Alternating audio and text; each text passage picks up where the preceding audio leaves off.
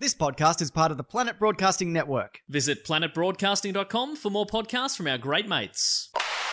The following episode of Tofop is rated M A. It may contain Batman references, time travel references, sexual references, lost trains of thought, and mild coarse language. Tofop advises that the program is not suitable for anyone under the age of fifteen, or anyone who enjoys succinct, coherent conversation that might actually have a point. Minors must be accompanied by a parent, guardian, or priest. This is John Deek speaking.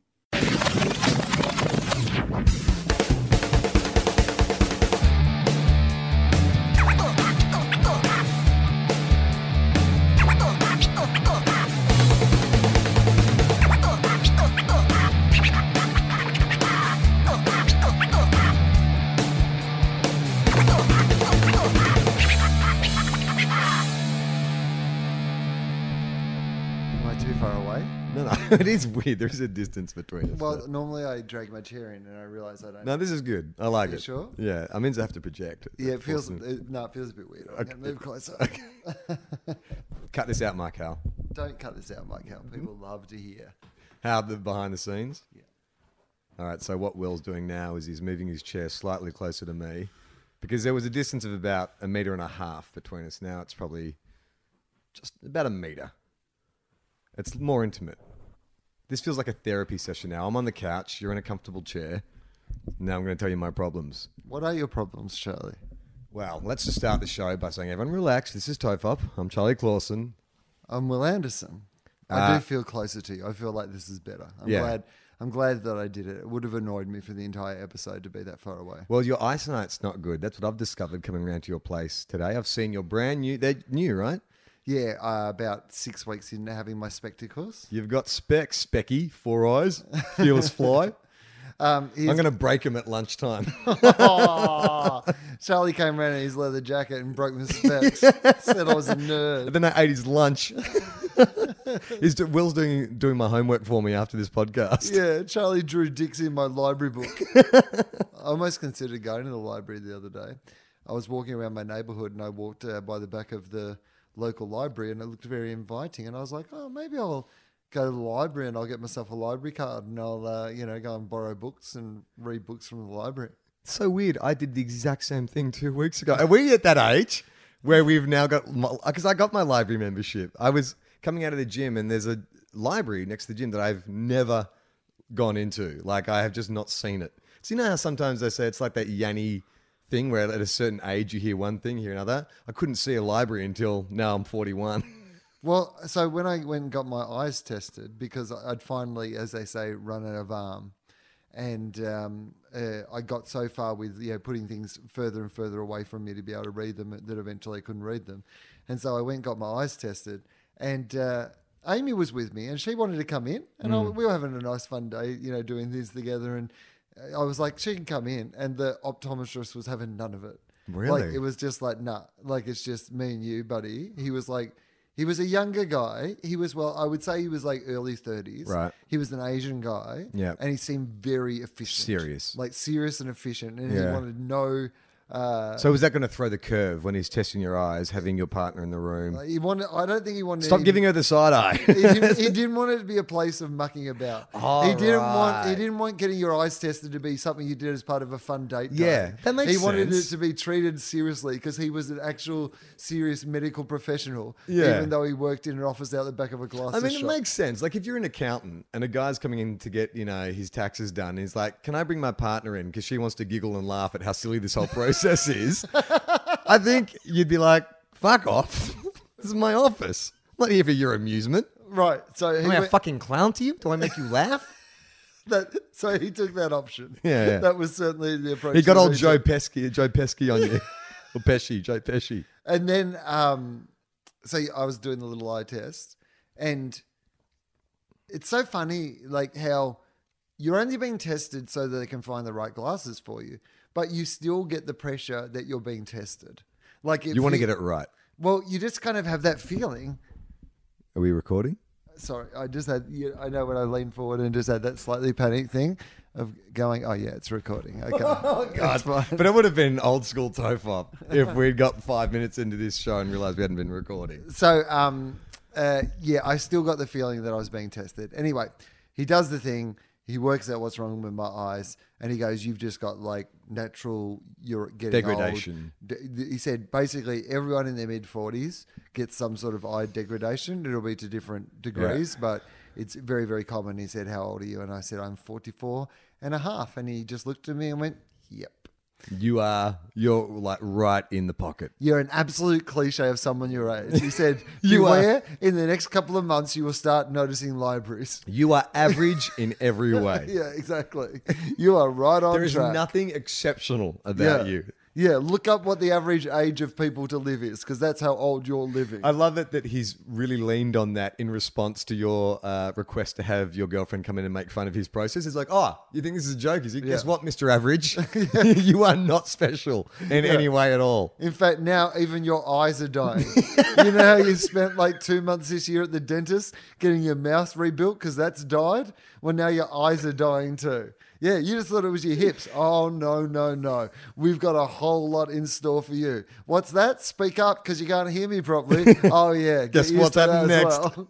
Yeah. Here's a high-pitched ringing for you to enjoy while you're trying to sleep.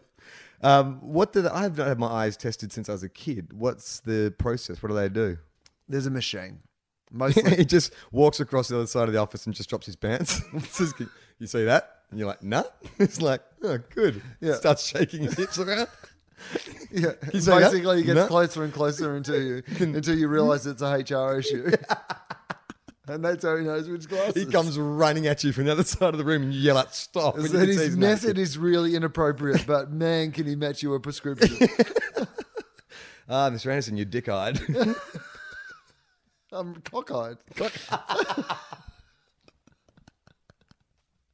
So, so what was the test? Um, so basically you put your face on a machine, you know, and it's...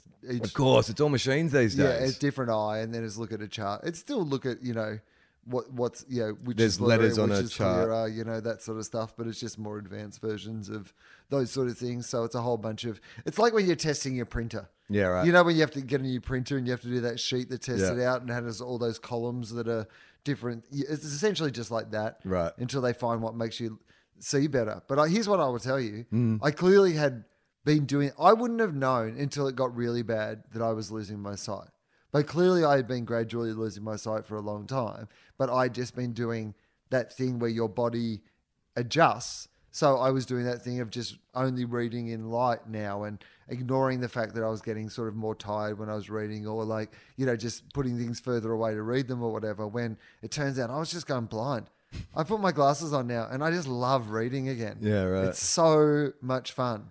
So what are the hints? Because I think I'm I'm three not years... Not being able to see things properly. Yeah. I'm three years younger than you and I'm not sure. At the moment, for me, it feels like... I feel like sometimes maybe I'm too tired.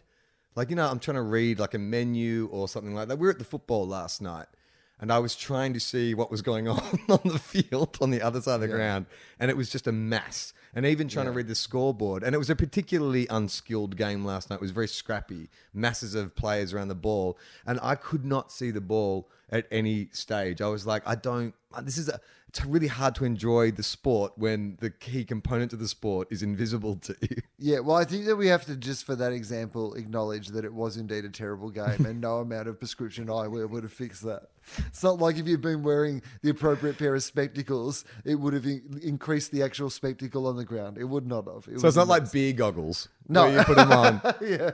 and suddenly it's amazing. Yeah, I actually got a pair of rose-coloured glasses and everything just seems to be going heaps better now. Um, so here's what I've noticed since I've got glasses is I should have got more than one pair. Like, yeah, because they're my reading glasses. Yeah, it's like a phone charger. Yeah, I I, I, I wish I, I'm going to ring them maybe this week and get an extra pair, I think. Yeah. Um, but like, bad luck, mate. Bad luck.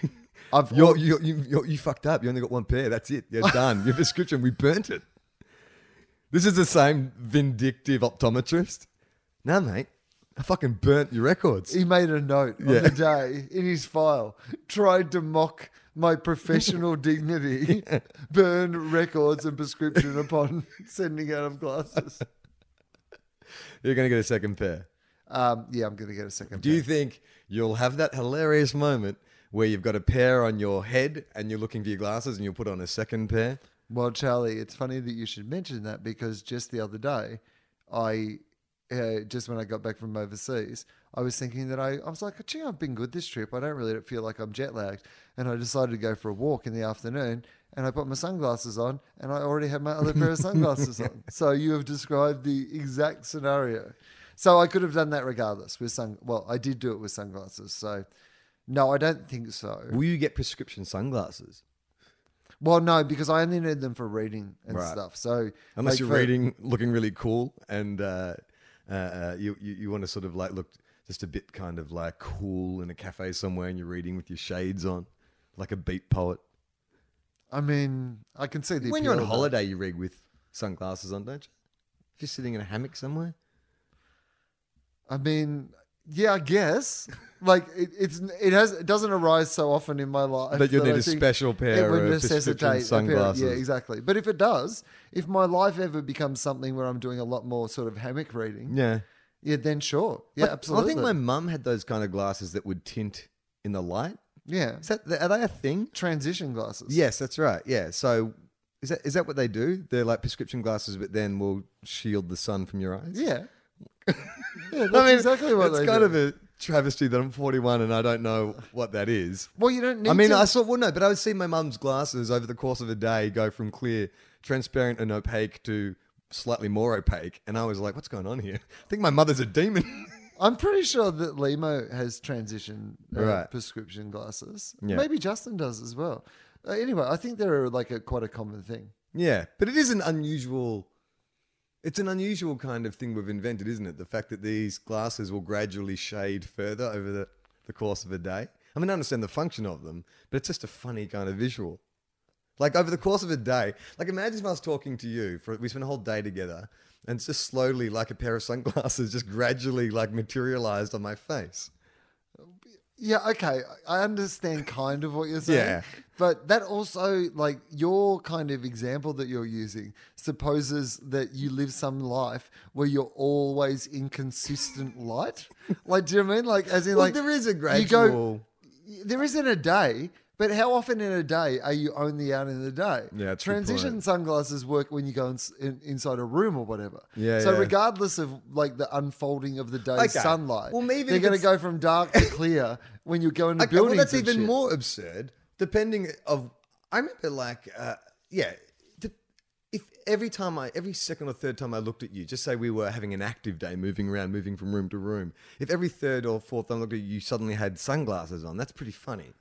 Well, but I have previously had glasses on. I know, it but would be forget... funnier if the sunglasses just appeared. Sure, I understand I what was, you're saying. I think there but... was a batch of ecstasy in two thousand five, which when you took it made you see sunglasses on people.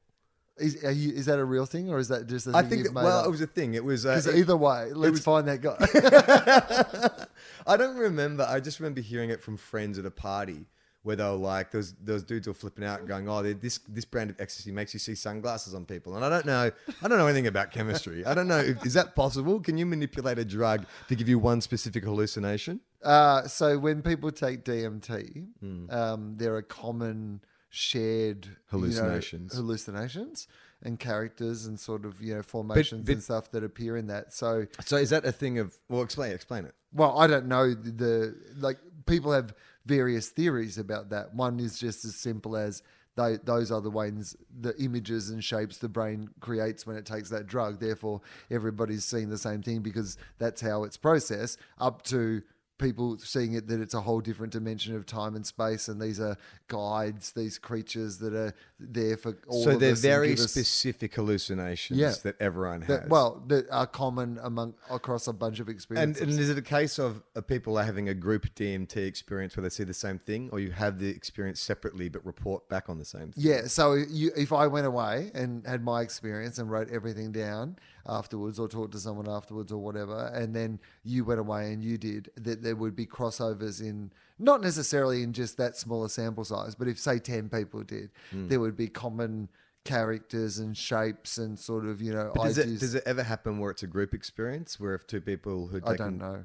Because that to me would be more compelling. I don't know. For some reason, I feel like everyone having the same. Everyone having a mass hallucination. Of well, in the same way that when people talk about Uh, near-death experiences, it tends to be like the white light and all that kind of stuff. Like people tend to report the same kind of thing when they die for, you know, a, a minute or two on an operating table or whatever. There's always this same experience, which I think is explained away by being, well, when the body breaks down, you know, you get flooded with this certain hormone, which, you know, makes you feel this. And the idea of like fading light or moving towards light is literally the brain shutting down or something like that. I could imagine. That yeah, but what about the fucking twenty-three grams, motherfucker?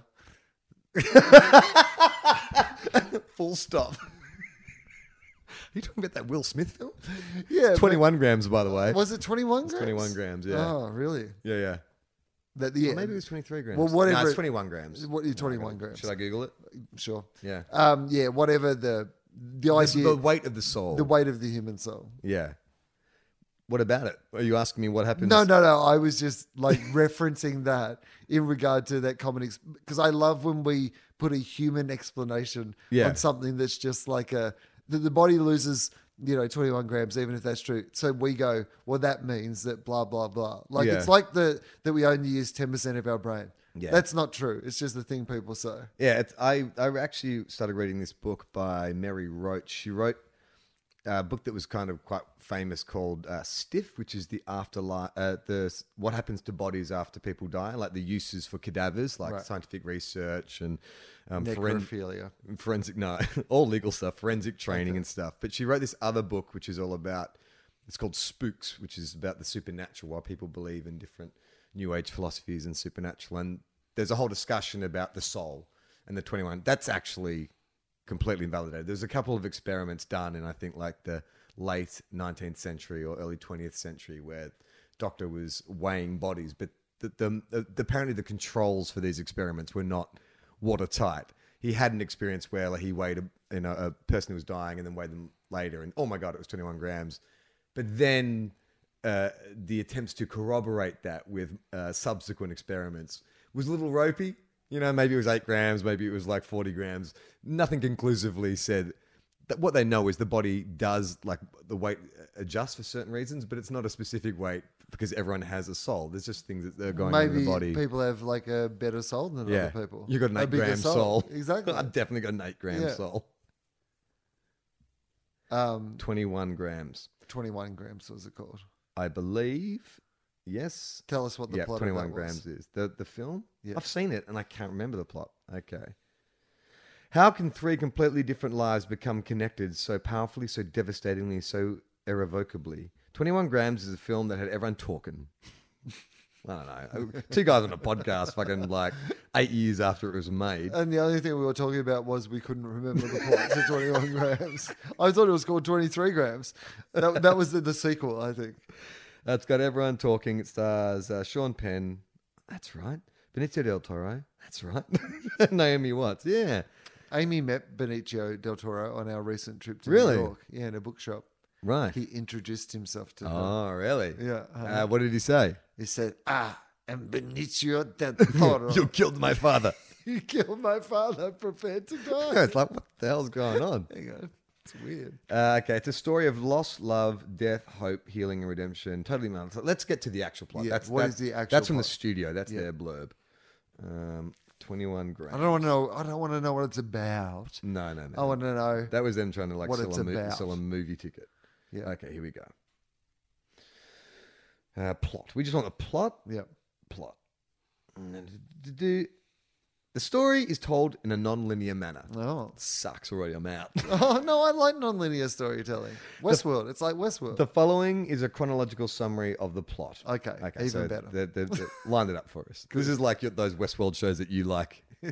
The ones that explain what you've just watched. It's a good plot.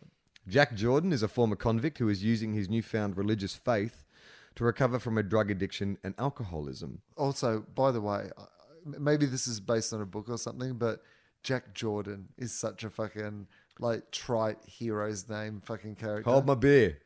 Paul Rivers. Oh, no. He's a mathematics professor with a dedicated wife, Mary Rivers, and has a fatal heart condition. Unless he receives a new heart from an organ donor, he will not live longer than one month. Paul's wife wants him to donate his sperm so she can have a baby even if he dies. Christina Peck, this has got to be the worst named film in history. So, so far we've got Jack Jordan, Paul and Mary Rivers, yeah. and Christina Peck. Christina Peck is a recovering drug addict and now lives a normal suburban life with a supportive husband and two children. She's a loving mother, an active swimmer who's left her days of drugs and booze behind. She saw too many sunglasses, apparently. These three separate stories and characters become tied together one evening when Jack kills Christina's husband. So Christina's the one who was the drug addict. Uh-huh. Jack uh, kills Christina's husband and children in a hit-and-run accident. Her husband's heart is donated to Paul, who begins his recovery. Paul was the one with the life-threatening condition. Okay. His wife wanted his sperm. Okay, so we're all up to speed on what's going on? I think so. Do you want me to remind Do you? We, can you tell me who's playing each of these characters? Is oh, it... that will help. Yeah, okay. Yeah. All right. So the cast is... Uh, mm, I should say who... It doesn't name the, the actors after the... I know. Hang on, I'll, I'll, I'll open up a new page, an IMDb page, so we can cross-reference. Yeah, exactly. I need to know who... What was his name? Jack Jordan? Yeah, Jack Jordan is. Hang on. Jack just... Jordan. Like, it sounds more like somebody who would be in, like... a boy band or something, right? Yeah. Well, there was Jeremy Jeremy Jordan. Jordan. Yeah. This is the right kind of night. You're the right kind of girl. You remember the music video's on the basketball court. He's shirtless. He's got his like, he's got his like hoodie zipped open. You're the right kind of girl. It's the right kind of night. Ooh, ooh, ooh. I think that's. I don't even know if that's the song. I'm pretty sure. He's got a basketball under his arm. Yeah, I He's remember. got abs. Oh, that's what I remember. He had yeah, abs. He that was my first abs. exposure to abs. I'm like, abs. I think I was twelve. Abs. All right, twenty-one grams. So Jack Jordan is played by... Come on, motherfuckers. Uh, Paul Rivers, who... Oh, God, what's... He's the guy with the heart condition. Right. His wife wants his sperm. Yes. Sean Penn. So, okay, Sean Penn... Is, the, heart is the heart condition, wife His wants wife sperm. wants sperm, okay. Benicio del Toro is Jack Jordan. Now, what was his fucking deal? He's the drunk driver, right? Uh, yeah, but what's his actual personality before that? Uh, so uh, Jack Jordan's a former convict. That's right. Who's using his newfound religious faith to recover from drug... Okay, so there's two drug yep. addicts, ex-drug addicts in this. Um, uh, Christina Peck, Naomi Watts, is the former drug addict who's now found happy life with their two sons. Except that he, her husband gets killed. about to get, yeah. Well, her, her husband gets killed. Husband and kids, I think. And Danny Houston, I assume, is her husband? That would make sense, right? Yeah, I guess okay. so. So they're the main players. All right. So who's Will Smith? No, that's a different one. Oh, I thought you said Will I know. Smith. I confused The Pursuit of Happiness uh, with twenty-one grams. I'm sorry. This whole time, uh, this is what's been confusing me because I'm like, which, which one's Will Smith? I'm sorry. I, didn't I think that came out the same year. I honestly, in my head, thought that one of these characters was still going to be Will Smith. No, he just starts the song at the end of it. Oh. twenty-one grams. Yo, yo, yo, twenty-one grams. I got twenty-one fans. Uh, okay. So, to recap. Uh, Christina Peck, blah, blah, blah. Uh, Christina is devastated... Christina's Jack Jack Rivers kills yeah. Christina's husband and children. So no heart condition man. um, Sean Penn kills Christina. Yeah. Sean Penn kills Naomi Watts' husband and children in a hit and run accident. No, no, Benicio does, doesn't he? No, oh that's right. Sorry, Benicio kills Christina's husband and children yeah. in a hit and run accident, and then her husband's heart is donated to Paul. Right. Okay, so Danny Houston's heart goes to um, Sean Penn. Yeah. Okay. All, all set? Yeah. Christina's devastated by the loss and returns to drugs and alcohol. Oh, no.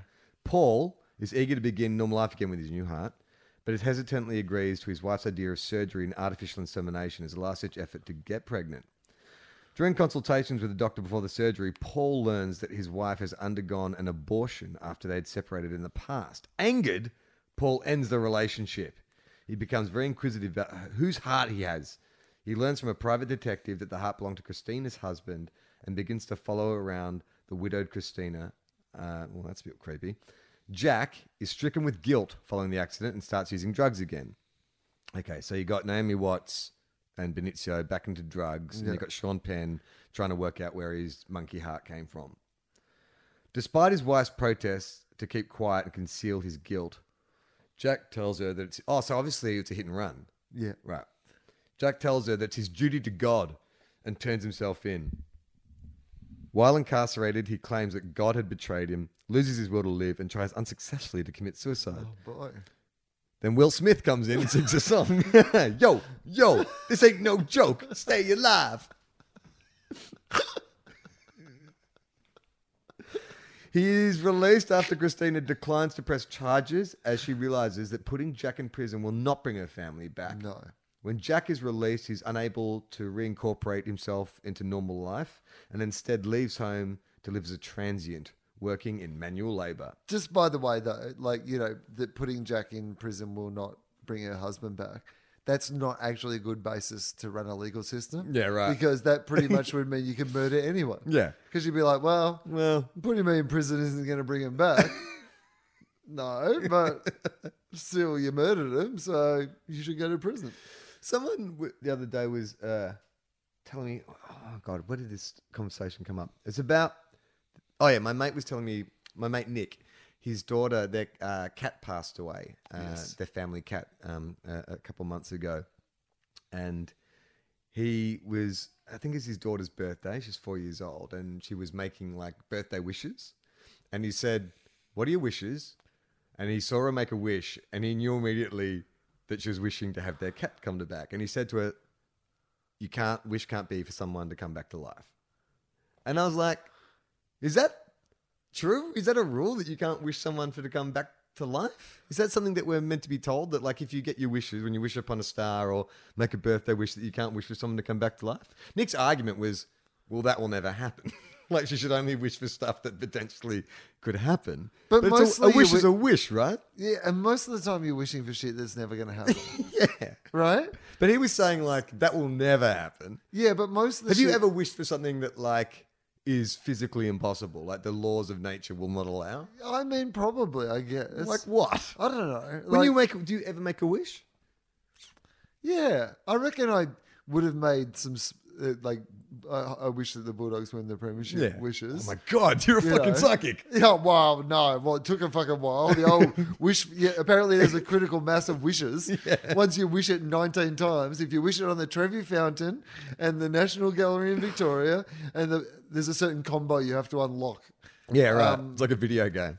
Oh, I mean, it's funny, isn't it? Like wishes like prayers to God when you're a kid. It's that awesome combination of some of them are, yeah, I wish I could fly. Yeah. Through to, I wish I get an A on my exam tomorrow. Through to, you know, like, I mean, but it's specific, world peace. But a know? specific wish, yeah, like a prayer, or like I'm thinking back to when I used to pray as a kid or whatever, and all my prayers or my wishes for the future or for things to unfold were generally stuff that could potentially happen. Like I remember wishing on the Early Bird show they were giving away Uh, little motorized cars, like little go-kart type things. And I remember like I entered the competition, whatever it was, the drawing comp or whatever it was, to win one of these go-karts. And I remember praying to God and wishing like hell that I would win that. Like that was, that was my strongest, that was the, the, the clearest memory I have as a kid of wanting something so bad, was I wanted that go-kart so bad. But my father passed away when I was ten. I don't ever remember wishing to have him come back to life. Right. I was like, I want a go-kart. Right. Something that might be achievable. Yeah. Exactly. My dad's up in heaven going, hey, hey, dude. Like, right. You know, you want to really want to make a wish? Bring Mate, me back. Yeah, you've got three wishes. All right, well, I want a go-kart. Yeah. Definitely a go-kart. And I want an Optimus Prime. Yeah. Premium I edition. I want to meet Hulk Hogan. Your dad's like, mate. He's You're in like, hospital at the time. Charlie, and a genie comes to me and's got, you got three wishes. My dad is in hospital. I'm like, all right, go-kart, Transformer, Hulk Hogan's my new dad. It's like, you fucking son of a bitch. How about my dad comes out of hospital healthy? But I imagine that's got to be an occupational hazard if you're like a, say a Santa or whatever. Do you know what I mean? Yeah, like, that, that there's kids who have genuine problems, every, but they're wanting like a Nerf gun. It's, it's like, well, but also it's got to be part of your day sometimes that there are ones who have genuine problems who are going to hit you up with like a oh genuine problem. Yeah, yeah. If you're like, like you're make mummy, de- mummy and daddy get back together, you're like, yeah, kid, they hate each other, mate. Look at her face right now. Your dad is a joke. Yeah. I'm surprised you didn't leave him ages ago. Yeah. But, you know, yeah, I want my cat to come back, or I want my grandma to come back, or whatever. So that must be like literally part of That's your awkward. day, knowing that. That's when Santa stage, grabs his collar. It's like, yeah, yeah, we got one. What about a Lego? You like Lego? You like Lego? I'll get you a jet hopper. How about yeah. that? All right. Should we get going with twenty-one grams? Yes. Okay, so Paul, just remind everyone, that's uh, Sean Penn. So Benicio del Toro confesses. Naomi Watts doesn't press charges. Benicio leaves his wife to start a transient life working in manual labor. Paul's looking for his heart donor because he found out his wife had an abortion. Yes. All right, well, up to speed? Yes. I mean... You don't look convinced. I, well, about the movie. Yeah. In general. Yeah. About the fact that someone thought this was a plot of a movie that people would enjoy. That's what I'm mostly confused about. Paul finds an opportunity to meet Christina and eventually reveals how the two of them... So he's got her, her husband's heart. Yeah. Finds an opportunity to meet Christina and eventually reveals how the two of them are connected. He just literally just slices his chest open, pulls the skin back. She initially is furious and forces him out, but then reconsiders. She's a drug addict, by the way, I think, at this stage. Desperately needing one another, they continue their relationship. All right. There's a leap in this plot, right? He's turned up, said, hey, I got your husband's heart. She's kicked him out, but then reconsiders. Yeah. And then the next line is desperately needing one another. They continue. Why do they need one another? I don't know. Maybe she needs his money for drugs and he needs her heart, her to... heart for... No, his her husband's heart. Maybe oh, she's got special heart juice in the fridge. This is the worst writer's room. Why does he need to stay? She's got uh, heart, heart juice. You know, the heart. twenty-one grams, man. Oh, sorry. No, twenty-one grams into the soul. It's the amount of cocaine I had when I came up and pitched this script. When I snorted twenty-one grams of cocaine while writing this script. Though Paul has a new heart, his body is rejecting the transplant. And his outlook is grim. As Christina begins to dwell more on her changed life and the death of her girls, she becomes obsessed with exacting revenge on Jack. Ooh, it's getting interesting, oh, okay. man. Here we go. It's good, here we go. Will Smith comes in. Yeah, yeah. yeah. Kill that prick. He's got your husband's heart. That's what it should be. Like, if Will Smith came in like a Shakespearean fool at the end of every major act of this film and just recapped for us what was going on in rap, this would have won every Oscar. She goads Paul into agreeing. She goads Paul into agreeing to murder him. Oh, Jack, yeah, to murder Benicio. Right. I mean, that's that's a. Ha, do you think I could ever goad you into murdering someone? Um, goad specifically, goad. Like, I think I could convince you or talk you or sweet talk you into murdering someone. I'm not sure that you could. Oh, I could. I reckon I could trick you into murdering someone. Oh, trick maybe, but not sweet talk. Like, I am willing to be tricked into murder, yeah. but I am not willing to be sweet talked into murder. Thank you very much. A man has his standards.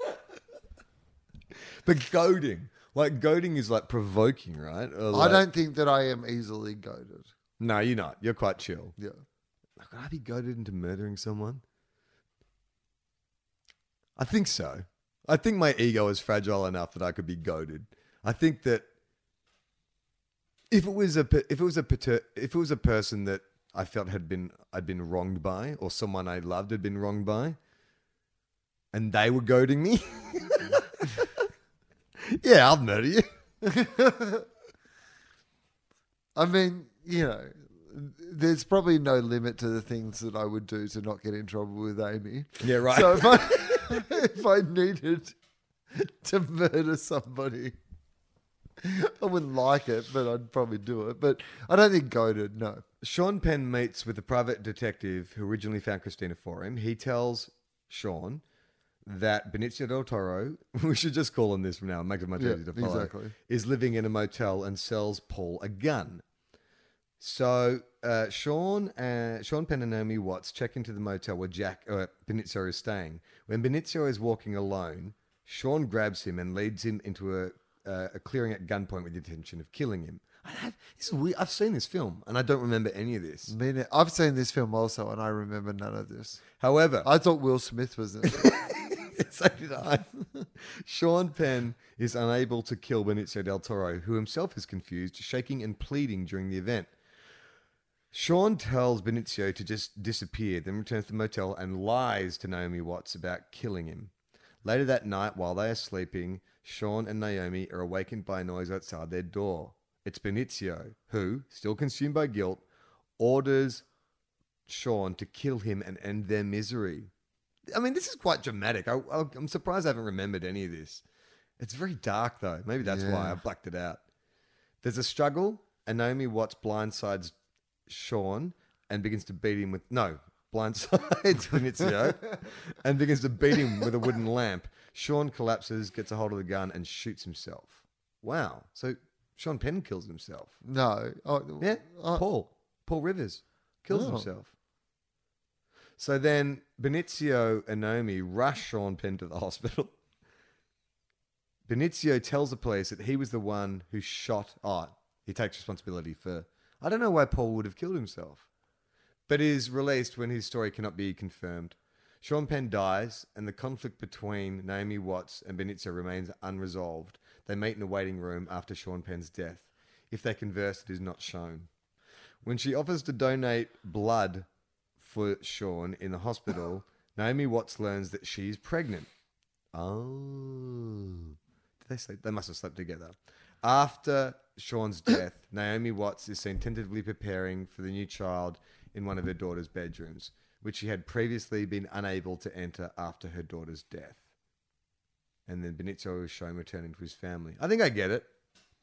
Because if twenty-one grams is the weight of the soul, and all uh, this Sean Penn guy wanted to do was have a baby to create a new life, I think it's about the transference. So he f- leaves his wife because he found out she had an abortion. He hooks up with Naomi Watts, who's lost a daughter and lost a... No, it doesn't make any sense, does it? Doesn't makes Not, no, no sense. sense at all. I've seen that film and I can't remember any of that happening. eighty percent of critics surveyed by Rotten Tomatoes gave the film positive reviews. Oh, there you go.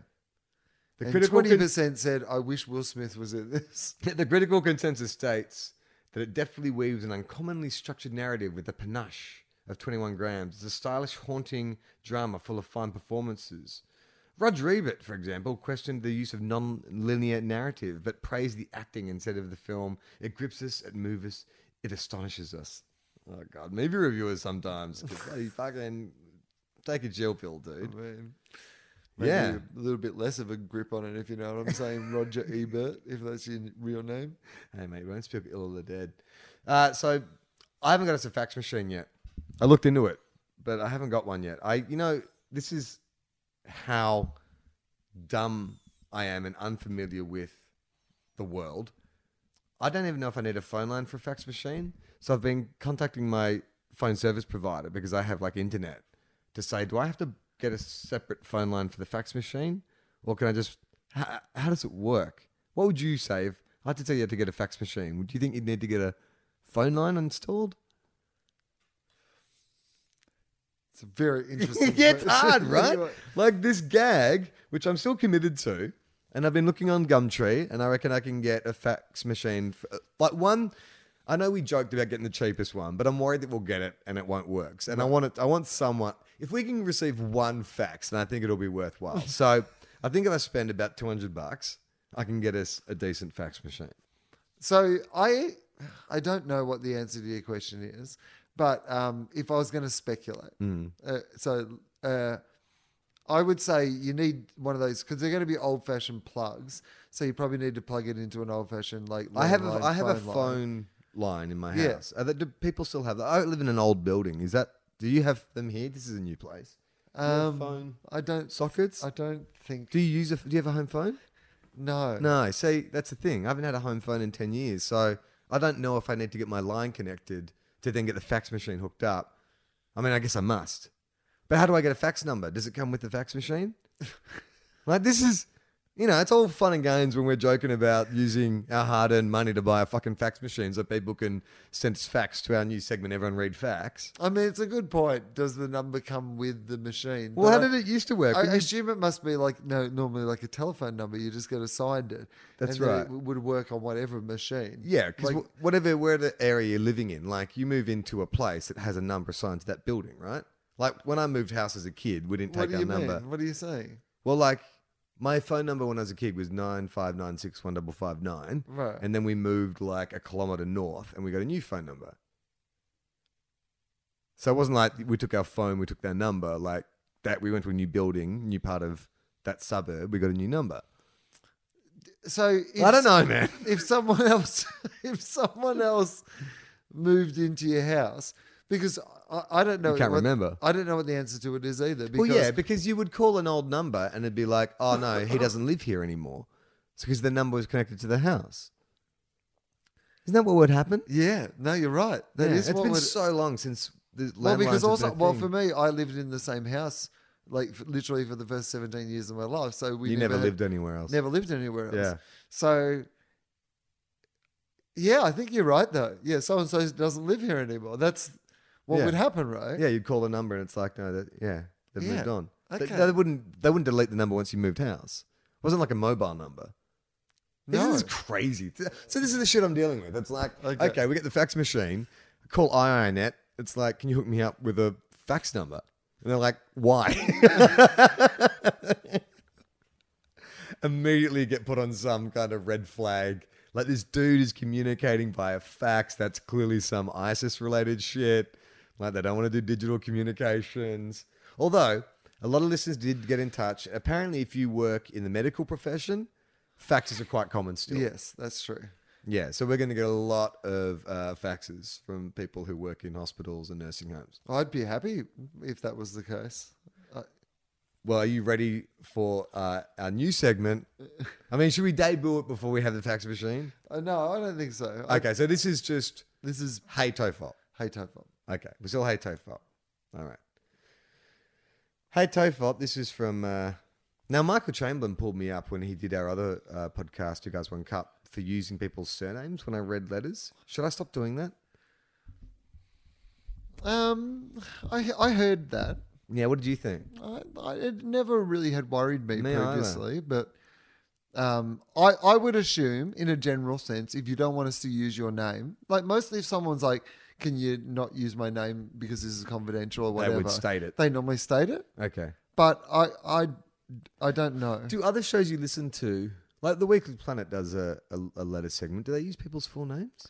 I don't know. Like, see, that's the thing. I can't remember. This is the kind of thing. We're having this like total fucking inception moment. It's like, how do phone lines work? Do people use surnames when they email into podcasts? On the Little Dum Dum Club, yeah. they get they read out their Patreon, like, you know, con- contributors' names and then mercilessly hang shit on their names and their lives and do these horrible, like, improv scenarios for like an hour at the end of their podcast. It's it's great. I love it. So I think we're okay? Well, I think, yeah. I think we're fine. Okay. Now, I've got to, I've got to say up front, I just scanned through our letters. Yeah.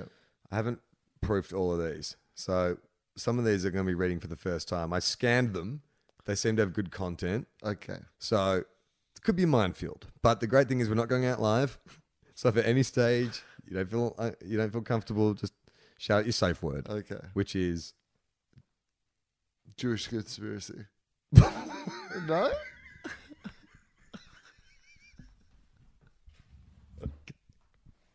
uh, Amy Wilson. Hey, Tofop. After hearing this week's episode, and look, I don't know what date this is. We haven't done the show in a while. This is a month ago. After hearing this week's episode, I just had to write in and share my recent tantalizing Tofop tidbit. Nice. Two worlds collide. Okay, well done. Recently, I managed to land a date with a guy who is in a whole other league to me. While sitting with my ankles crossed in a flush French wine bar, talking, take bar talking awkward first date small talk, he mentioned he listened to a podcast on the drive to the date. He's uh, from the town over. Immediately, I impressed, and immediately, immediately I'm impressed, and I see a life raft in this boring weather talk. I spout out, "I love podcasts," and he immediately asks what my favorite one is. I think to myself, he won't know what Tofop is. So I casually drop, it's a comedy conversation podcast between two old friends called Tofop. Turns out he knows of the podcast. Unfortunately, it wasn't what he was listening to on the drive, and I spent the rest of the evening impressing him with my knowledge of Will's bad hips and random trivia I learnt from the human internet. I even managed to score a second date after going to see Will's recent Will Eagle show. Keep it up. Uh, keep up the great content, boys, as I need something to talk about on our third. Hello, Ramona. Hello, Ramona. Oh, hi, Jen. Uh, We're going to take a little break. We'll just have a little break. For those of you still wondering, and for those of you that have been screaming the answer at your devices for the last half hour, the name of the Will Smith film that the boys had been confusing for twenty-one grams is seven pounds. You're welcome. Are we back? We're back. So uh, what you just heard was uh, Gemma very kindly bringing us some drinks. Yes. Uh, we're upstairs in Will's office. Gemma came in from the house, across the courtyard, and then went to go in the door of the office. Big, yeah. clean glass door. Yeah, glass pane. Walked straight into it. Yeah, that has happened before to other visitors to our home. I haven't done it yet, which is surprising. Well, I guess like because I know. You know. But I uh, almost did it I've when I came up tonight. Do it. I might have to put some warning tape. Yeah, just dirty it up a bit. Uh, so just to recap, Amy Wilson found love thanks to Tofop. Is that the first time? You know what? If you want to uh, uh, send us a... What are we... I can't remember. It's a, a T-mail. If you want to send us a T-mail and let us know if you found love thanks to Tofop, we'd love to hear it. The new... Uh, hang on, I'm going to burp. What a great... Like, what a great, like, forty seconds of our podcast. If you found love thanks to this podcast, we'd really like to know about the romance this burp. Our next letter is from a guy you might know. Love songs and dedications. Hang on, I have to fart. Adam Spencer. He writes in. Radio's Adam Spencer. Hey, Tofop. Here's another tantalizing Tofop tidbit. By the way of Tofopospondence. I was interested to hear that you can purchase a fax machine for only two hundred fifty dollars. I remember the Baroness Susan Greenfield once telling me that in the mid nineteen eighties, she took months to convince the heads of two other colleges at Oxford University to go thirds, uh, to go thirds in the cost of hiring a fax machine. Now you can grab one for considerably less than the cost of a television set. How times have changed. Yours and Tofopospondence, Doctor Adam Spencer. So how about that? Like thirty years ago, three universities all had to chip in to hire a fax machine. Right. Now a podcast is buying one off Gumtree. One podcast. We'd have to chip in with Little Dum Dum Club and I Love Green Guide letters yeah. to get a fax machine. Oh, we should. A shared fax. We should get a Planet Broadcasting fax machine for all the podcasts. Yeah, that's right. Yeah, we'll keep it. But if you want to send like, you know, The Weekly Planet. Yeah, or Human fax, Ordinary. Or if fax. You want to send like, you know. Or Hey Fam. Yeah, exactly. Writes in. Oh, this, and I've never seen this spelling before. Take, give me your all your spellings. No. Uh... No. That's the most like phonetic one. Double.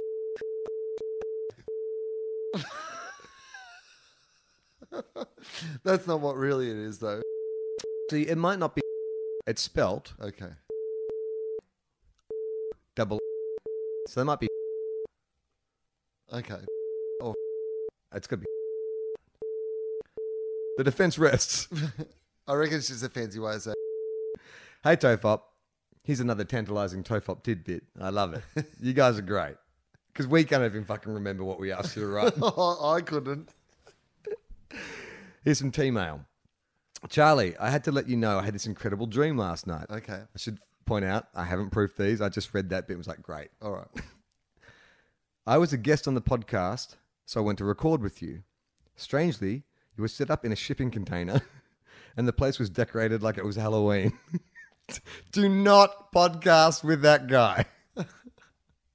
Anywho, we laughed and we talked for the full hour, and it was the best uh, Tofop had ever done. Where was Will? Fucked if I know. Oh, okay. So we finished, but then the dream took a turn. And again, oh, okay. I haven't proved this. I hope this doesn't go somewhere horrible. Well, I'm not involved, so I don't care. You had emerged from a trailer, which was in a park in town, in a blue silk dressing gown, and I came to meet oh. you, but I wasn't wearing any clothes. Oh, boy. You looked down and you said, hey, great tits. What? And then you started kissing me. Oh. Things got very steamy. Oh, boy. Is this, well, is this to the general Tofop mail, or is this like just personally to you? This is to the Tofop mail. Okay. But the amazing thing is, that's how I proposed to Gemma. I literally looked at her and said, hey, great tits. Will you marry me? I won't go into more details, but what I can say is thank you. I woke up feeling very good and satisfied oh, this morning, much to my husband's dismay. Great. I mean, again, this is your dream. It has nothing to do with me, and even less to do with Will, who you didn't even bother thinking about. I don't even know where the fuck I was.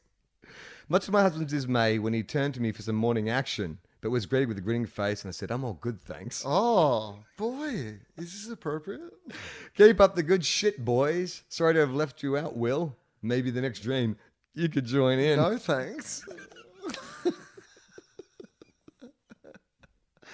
Yeah, for future oh. reference, I should proof before we wow. read things on air. Wow. Or maybe this is a new segment where Charlie doesn't get to read them before he... I'm glad that I wasn't involved in whatever inappropriate... Jake Stanton. Charlie, I dreamt about sucking your dick. Oh, wow. I just have specifically picked out Tofop, Tofop correspondence that is all about... sex dreams with me. I always thought faxes to your podcast were made up until... Oh, I feel bad. Should we go back and censor her name? Did you put her whole name on? Yeah. Yeah, because we we had a whole bit about what her name was. She... I mean, come on. She... Oh, that's right. Yeah, we did too. Yeah. Um. No, it's fine. Well, maybe Mike Howell... Don't say it. Bleep it for this episode. Okay. Oh. And we'll put a, a version on Patreon in which it's unbleeped.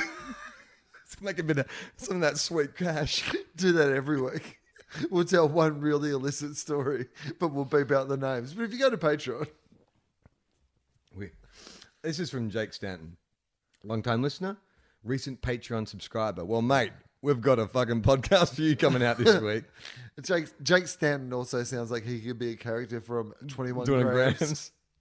When the Tofop C U, the Tofop Cinematic Universe, yeah. ine- inevitably comes becomes a reality, what will be the first crossover film in your franchise, for example. Quantum Cop versus the Antichrist Killer? Would you guys have Stan Lee-style cameos in each film? Uh, not being all of them at all, or set yourselves up as an integral part of the world? Many thanks for the laughs. Uh, firstly, John Deeks would have to be. Yeah. Oh, he's the Stanley. Yeah. Yeah, perfect. That we call sense. It the Deeks C U. Deeks is in every one. I don't think you appreciated drops the my line, Deeks C U joke. And he dro- Deeks C U, I'm sorry. I did brush over that. Sorry. That's really good. Deeks C U. He's in all of them as our Stan Lee, but he also has to drop the line, everyone relax at some point. Like, yeah. so... You know, you see two superheroes bust out of a building and he walks up as the mailman and everyone's freaking out. And it's like, no, guys, it's fine. Everyone relax. And winks at the camera. We keep asking him not to wink at the camera. We're like, Dixie, the one thing we say is you can be in each of these movies, just don't wink at the camera. But he does it. We leave it in because it's charming. All right. So what would be two... I mean, so what characters have we come up with in this? So Quantum Cop, that's obviously the standout. Currently a comic strip available on Patreon. The new episode, Quantum Cop three, just went up uh, this week. James is doing an amazing job. So I reckon, well, so no, rather than talking about crossovers, let's talk about Quantum Cop. Because, okay. Uh, James did send the latest one this week. And again, speaking of me not being able to see, I needed to put my glasses on to be able to read Quantum Cop. But um, it's fantastic, yet again. Uh, t- tell me, I was had a few questions when yep. I was like, yeah, reading it. Yeah.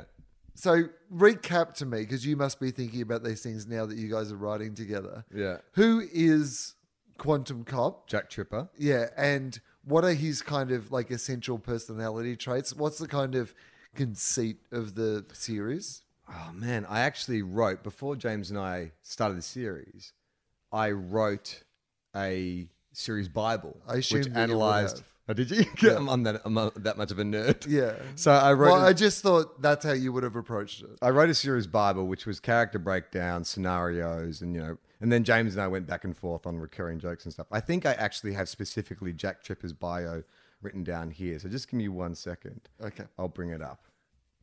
Manny, do you want to fill some time? Uh, yeah, so anyway, the Quantum Cop, uh, there's three parts of it so far.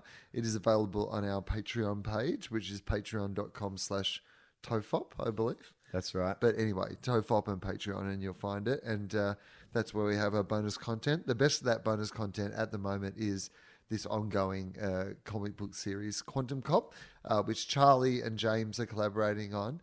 Uh, but was uh, based on idea, I think, out of an episode that uh, Justin was on with us as well. And we uh, were riffing around the idea of Quantum Cop, and now it's become its own actual spin-off thing. And it's it's fantastic. The art is amazing. The the stories are funny. And uh, I am uh, just uh, running out of things that I can say about it to fill in time. So I'm, I'm hoping to, that Charlie would... Uh, I'm finding it. It's based... It's a time travel. It's kind of, you know... Quantum Leap meets Die Hard. Yeah. Yeah, Bruce Willis is a time... It's a Bruce Willis type time traveler who travels through time into particular historic occasions. And then, uh, you know, his, his attitude is one of old school policing. Yeah, that's And he, right. he takes that... Oh, old... here we go. Found it. Ooh, thank fuck. Okay. So... This is the lead character. Will, everything Will said is right. So he's basically, when we came up, me, you and Justin came up with the idea of Quantum Cop. It was like, what is an atypical eighties kind of high concept action sci-fi show? And so we sort of merged Die Hard with Quantum Cop. So it's basically about a no-nonsense, hard-nosed New York detective who works for a shady government program, moving through time to prevent the world's greatest crimes before they happen. But Jack's no-nonsense, bull-in-a-china shop approach tends to kind of create more problems than he actually solves.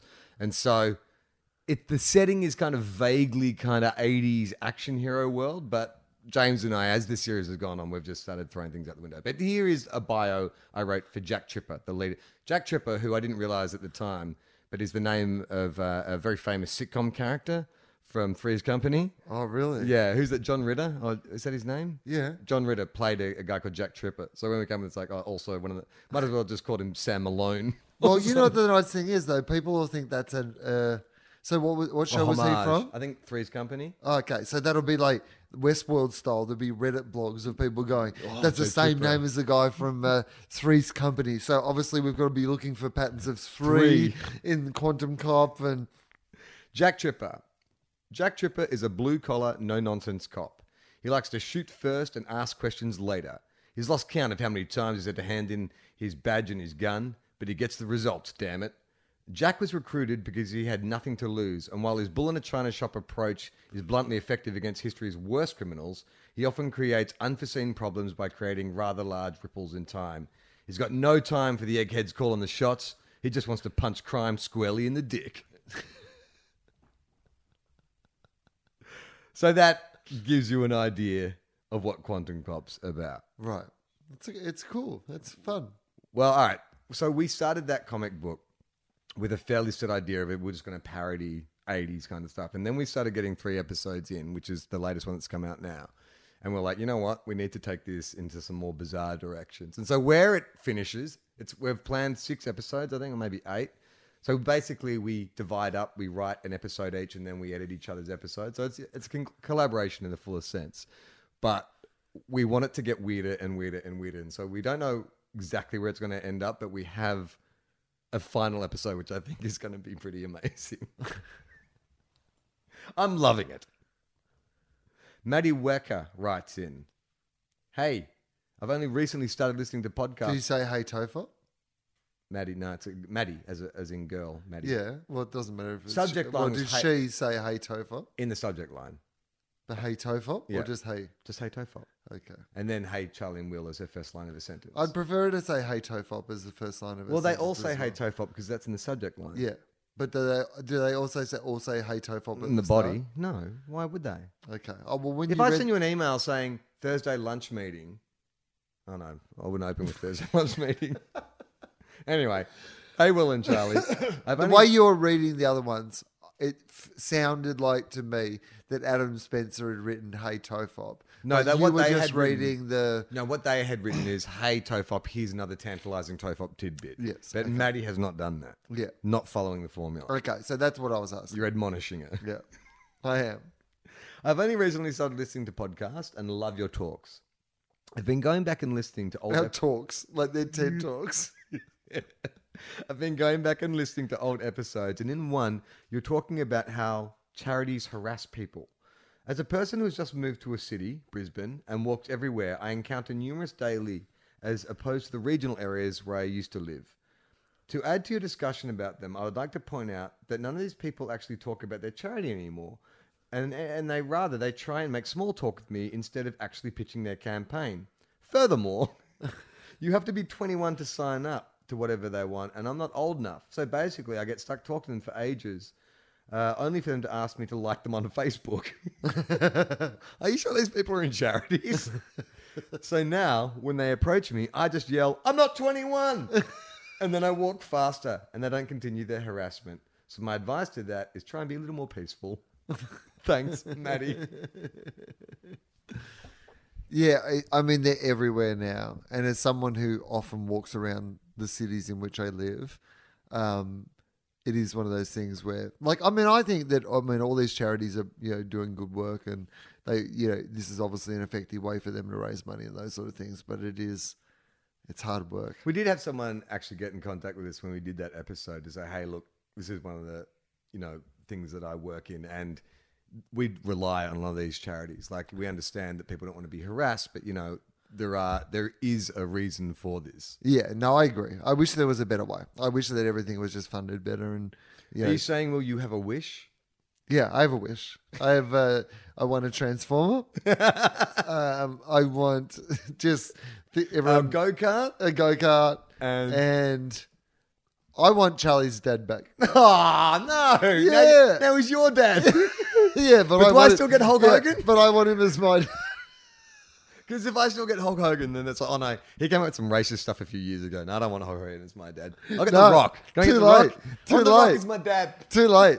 And my new dad does not approve of your dad and his racist ways. All right, let's wind it up. Uh, it's Tofop. We're back. I'm sure we'll be back again at some stage. I mean, we're in the same place this week. We have another podcast. Yeah. Called Two Guys One Cup. It's an A F L football podcast, but even if you don't like A F L football, you could probably listen to the yeah. There was barely most any A F L t- talk on the la- on the last one. It was very like Tofop-y. Well, we literally say in the first five minutes of of Two Guys One Cup, this is sounding like a Tofop discussion. Yeah, so if you want to drop in and have a listen to that one, uh, you can do that. Uh, we had a week when we were in the same place for once. Yeah, it does make it a lot easier. We should probably make it. Maybe we should once a month. I should just come down here and we should just do one in the flesh. Yeah, well, I'll try to get to Sydney as well. Yeah, like you know, I mean, between you know the two of us, we should be able to at least do one a month in the same place, hopefully. Yeah, like I mean, I guess if we have like enough people subscribing to like Patreon or something, oh, I could afford. Yeah, that'd be really. I good. Could afford an airfare to come down here just for a couple of days, and we record a couple of podcasts, that, maybe some bonus content. Yeah, that's a good point actually. So go if you want to subscribe page, to our Patreon page, subscribe to it. Patreon.com forward slash Tofop. You can check out our other podcasts, all at Tofop dot com. There's some Willosophy, some That's Awesome, Two Guys, One Cup, some Fofop, where that's this, where Will talks to like much funnier people. I um, am having a break uh, from Willosophy at the moment, but uh, I may be having a break from my break from Willosophy because my idea was that I would probably take until October and then I'd probably have a look at it again. Um, but Damien Callanan, you, you know who Damien yeah, yeah. Callanan is, right? Really funny comedian, and he's uh, made this film. movie called The, the Merger. Merger. It looks great. I'm going it, to see it. It looks in a really amazing, and um, I, I love Damien. He's been a friend of mine for a very long time, and uh, I've always been a great admirer of his work, and I think this movie looks amazing, and so uh, I'm going to do a one-off break. Hey, from my break. You were never gone. And uh, no, I'm still gone. I'd like All right, to John Farnan, this is the final tour. Yeah. I, I am still technically at the moment on a break from the podcast, but um, he has this film that I want to support, so he's going to come over during the week and we're awesome. going to record a podcast. And you I'll should put do a Two Guys One Cup with him as well. Who does he support? Do a, he, do a, do would, a, do a short one with him about what club he supports. Do you know that, what? We should have a. I'll, I'll try to do that. I'll yeah. I'll see if he's got an extra half an hour, and I'll try to record something for yeah. Two Guys One Cup as well. Yeah, yeah. Because yeah. we're thinking of doing this other thing for our other show that you probably don't care about, but we yeah. want to start doing some bonus episodes of our footy podcast where we get people on to talk about their clubs. Yeah, exactly. So, I mean, part of it, uh, I was away, and you know, you did the podcast with some other people, and um. it opened up that idea of like, it's something that we would like to do more of. So we're going to try to record some extra stuff and, and you know, uh, branch out a little bit. So anyway, yes, we have a dumb other podcast that's about football that is like this. It, it, I think you would enjoy it. If you enjoy this, you would probably enjoy that. That's what I would say. Uh, and you're on tour. You're oh, yeah, October, October, October thirteenth yeah. at the uh, Sydney Opera House and uh, with Justin Hamilton. Um The first show is selling very, very well. The second show, as always, sells a little bit more slowly. But I will say this to people, if you're making a choice between the two shows, um, this show in particular, Will Eagle, is is long. Um, so the second show, I'll probably get to take my time and, you know, really give you the whole, you know, kit and caboodle, whereas the first show, I'll keep it, you know, until a nice tight eighty minutes. Second show, you never know how long it might fucking go for. So uh, come along to that. And uh, when people hear this, um, I should have some new shows on sale. Oh, so right. I am going to be doing some touring in regional Victoria, a little bit of regional Victoria, and some North Queensland touring and some other dates to come as well. So, um, you can check that out, comedy dot com dot a u, and find all my new dates that'll be up this week. I'll just be at home by the fax machine uh, once I get it connected, uh, eagerly awaiting your faxes. So we'll post the fax number once I buy the fax machine and, and work, work out, out how, how to connect it. it. I'm Charlie Clawson. I'm Will Anderson.